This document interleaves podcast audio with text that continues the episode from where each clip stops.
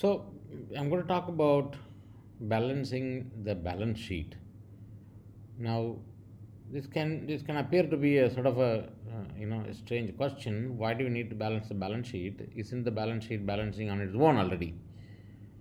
So yeah, the balance sheet is balancing on its own, but it is more coming from the accounting entries.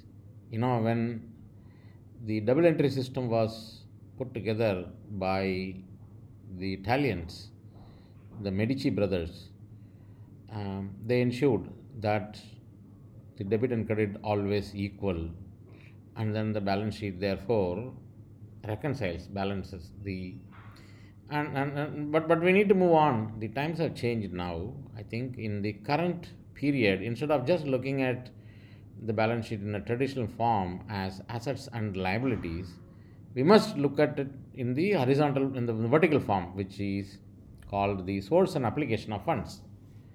That is more representative of how one should look at the balancing the balance sheet.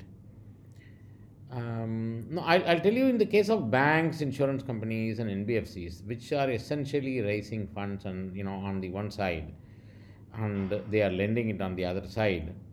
The assets and liabilities can appear very strange. It's quite possible that in the case of a bank, the liabilities are the assets and the assets are the liabilities. Given, given more N P As the way it is going.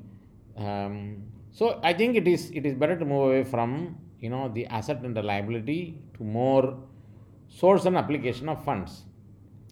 Now, when you look at the source and application of fund, we can we can we can we can we should we should do a, a balancing of the source and application of funds.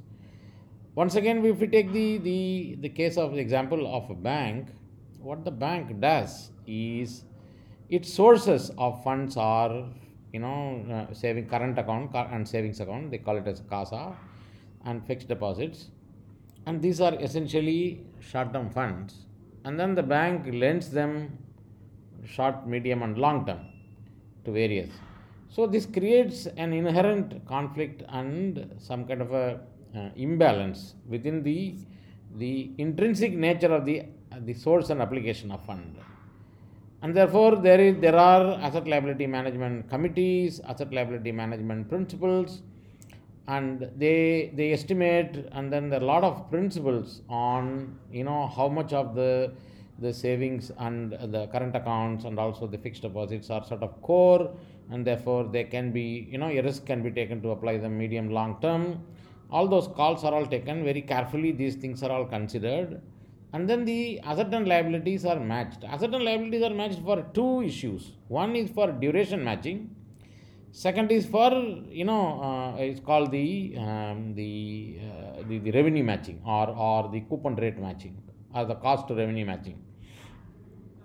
Um, duration matching means this is, the you know, what extent of the source of our funds are short-term, medium-term, long-term, what is the extent of the application of funds are short, medium, and long-term, and how are we matching them to ensure that there are no mismatches, that to the extent that the company has got source of short-term funds, it has lent them short-term, it has got medium-term funds, it has lent them medium-term, it has got long-term funds, it has lent long-term. Because if you take, if you, if we essentially borrow short-term and lend long-term, and if your short-term borrowers are going to come back and ask you all money in one time, uh, there's going to be a problem of the bank. Bank won't be able to return all the money, and there is going to be mayhem, you know, the, the way we are seeing currently for a couple of banks. So duration matching is very, very important. And return matching is also important because you can't borrow at six percent and lend at uh, six percent. The bank has got expenses, so it has to Uh, lend at a, at, at, at, at a higher percentage, so that there is, you know, it also takes care of what we call as non-performing assets, and it also takes care of some of the operating expenses, and then leaves a profit for the bank. Bank leverages its balance sheet. So, you know, this is called the uh, asset liability matching principle, which is applied in a very fine m- manner for Uh, uh, entities which are having comparable, uh, you know, same money. It, you know, in case of a bank, it borrows money and it lends money. uh, same commodity is borrowed and same commodity is lent, and there is no major difference between the, the source side and the application side, or the liability side and the asset side of a bank.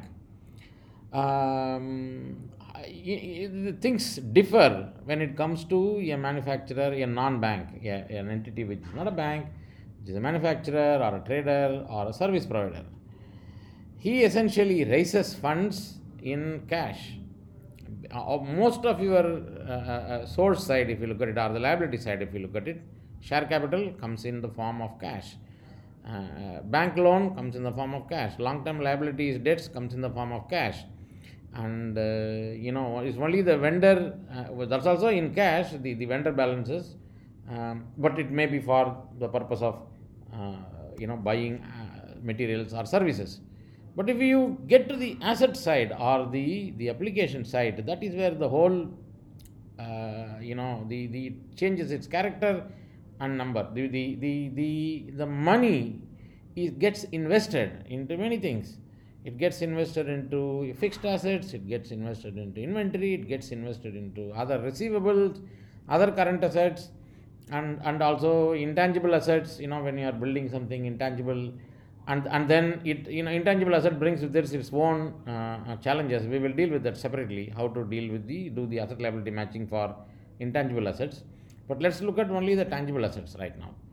Um, so, uh, uh, so these are all the uh, places where it gets applied, and it loses, the money loses its character of being just money. So it creates a huge amount of challenge on part of an enterprise to do the same asset liability matching. It is becomes all the more important because at least the characteristic remains the same in the case of a bank, where the characteristic changes. A liquid asset, cash, which is which is borrowed or which is infused as equity, becomes potentially non-liquid asset to semi-liquid asset. And therefore, there is a significant need to look into the duration matching and also the return matching. Now, uh, duration matching means that When, when when the money, you know, the, these, the, the application of funds are, will once again unleash in from them uh, various uh, trade cycles, right? The order to cash cycle, procure to pay cycle, inventory to finished goods cycle, manufacturing cycle, and, you know, re- receivable cycle, various cycles it unleashes itself.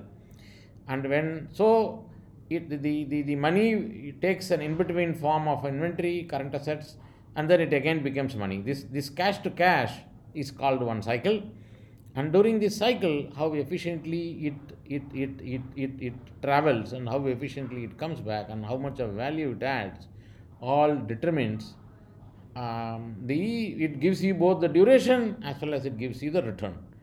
If you know if, if the, the cash goes out as inventory and the cash goes out as receivables, and then it comes back uh, very quickly. Uh, we don't expect the receivables to, uh, you know, uh, come back with any return. Uh, we are happy if one hundred rupee goes out and comes back as one hundred rupee. But what we expect there is that the money comes back in quickest possible time. But not the case of inventory and other assets. Inventory, obviously, if you buy one hundred rupees of inventory, we expect it to be much more than when it comes back as cash. So we got to look into the uh, uh, every asset, and we got to see inventory turnover ratio, the receivables turnover ratio, and we got to see how, how, how, how quickly it turns over and how much of efficiently the money comes back. We need to ascertain that, and we need to do a very fine asset liability matching uh, between the sources side and the application side. Same is the case with fixed assets. Fixed assets, we got to look at what is a performing asset, what is a non-performing asset, what is an asset that has got, uh, yeah, yeah, you know, what are the duration uh, of, of those assets by which you know, it, it can convert the cash back into cash, and what how efficiently it works and how efficiently it brings back, how many of your assets are, you know, surplus assets, and how many of your assets are uh, uh, uh, corporate assets versus product-producing assets, um, what is the uh, mixture between um, product productive assets and non-productive assets, uh, and pro- performing assets and non- there are two different things. Performing assets is a non-performing asset. Non-performing asset is something which doesn't perform. It has become defunct. But a productive versus non-productive asset is, you know, uh, the difference between uh, uh, uh, uh, the your your office chair versus the factory machine. An office chair is, is a productive asset, but it is not producing you know, return in the same way that it is measurable like that of your plant and machinery. So this kind of a very fine exercise needs to be done between source of your funds. The source of funds are, are normally, let us, you know, sort of, let us sort of segregate them into three or four buckets. So there is a source of fund which is, um, you know, let's say bank, bank uh, loans or debentures, which have got an explicit cost of capital and very clear uh, duration that it is, you know, repayable. So much money is repayable every three months or every month's time. So the, the E M I obligations are uh, clearly defined and it works. So we know the return and we also know the duration of, of those assets. Um, uh, uh, but but look at, uh, uh, you know, shareholding, shareholders' funds. Shareholders' funds do not have an explicit coupon rate, nor they have any. They are supposed to be very, very long-term. Um, you know, shareholder expects, there is an expectation, implicit expectation to get a dividend, but it is it is okay. We can, we can, we can, in priority, you can put it in a little bit behind in terms of the priority. And then you go to the, um, the, the, the, the creditors or the dues. The creditors can be many, creditors can be trade creditors, creditors can be government creditors, creditors can be employees. Employees do not give you any credit time, they just expect the money to be paid on the day when it is due. Um, and then government expects the money to be paid on the day it is due, otherwise, you know, uh, usurious interest rate uh, can be levied on you, penalties and prosecutions, lot of things can be levied on you. Do not consider government as your creditor ever. You got to pay the government dues on time or, if possible, ahead of time. Uh, and then look at your trade creditors, you know, try offering them a, a discount for, for, for, for waiver of credit period. You see what is the kind of discount that they offer, then you will know what exactly it means by way of um, by by way of cost of credit, uh, by way of cost of credit. So uh, you know you will you can annualize it. If they offer you one point five percent per annum, then you know that it is about eighteen percent per annum. Sorry, one point five percent per month. You know it is eighteen percent per annum uh, the cost of credit for your receivables. So you got to look at all the buckets of your sources of funds, and we have to look at the. Um, the, the application and, and we, we got to do the duration matching of the application of funds, and then also we got to do the return matching. Um, if, we, if, if, if we do this regularly, this is called a balance sheet review um, of ensuring that understanding that every asset uh, has to produce returns in excess of the cost of that funding liability or source of funds, and every asset has to produce in line with the duration of the, um, the, the source of funds. So the duration matching and return matching, if you are able to do that, then the company need not worry at all. Company will be a highly profitable company. Company will be a making enough amount of money. And this asset liability matching principle, which is regularly done in entities, is, is not done in uh, uh, large corporates and S M Es. Extremely important to do this to understand how the balance sheet works and And, and how uh, uh, the sources and assets are balanced.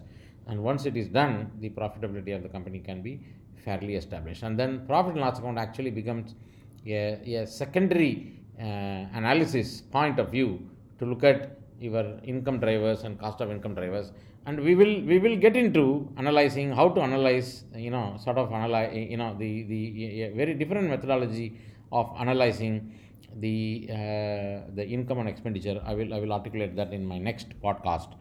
Um, if, if if if there is, you know, I would I would like to actually follow this up with an worked out example and potentially share it as a video uh, blog as well. How do we do the asset liability matching of this, and take a practical example of two two companies, and we will we will go through that in our in our next lesson. But for the moment, I just want to say that this concept is extremely important for every company to look at it. This is intrinsic. This kind of a balancing is not uh, uh, um, is, is, is actually implicit. It is not something which is explicit in the balance sheet. Balance sheet matches the asset side and the liability side. That is that is where it leaves. It creates actually a lot more work to do thereafter. So once you have reconciled your balance sheet, you got your balance sheet, and then your work, real work starts. And people have to understand that balance sheet is not something that uh, the work ends with preparing the balance sheet.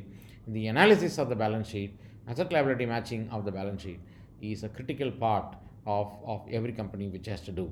And, and, and C F O Bridge uh, has established standard tools to do this analysis, and, and you know, you, you can approach us if, if you need more help. Thank you.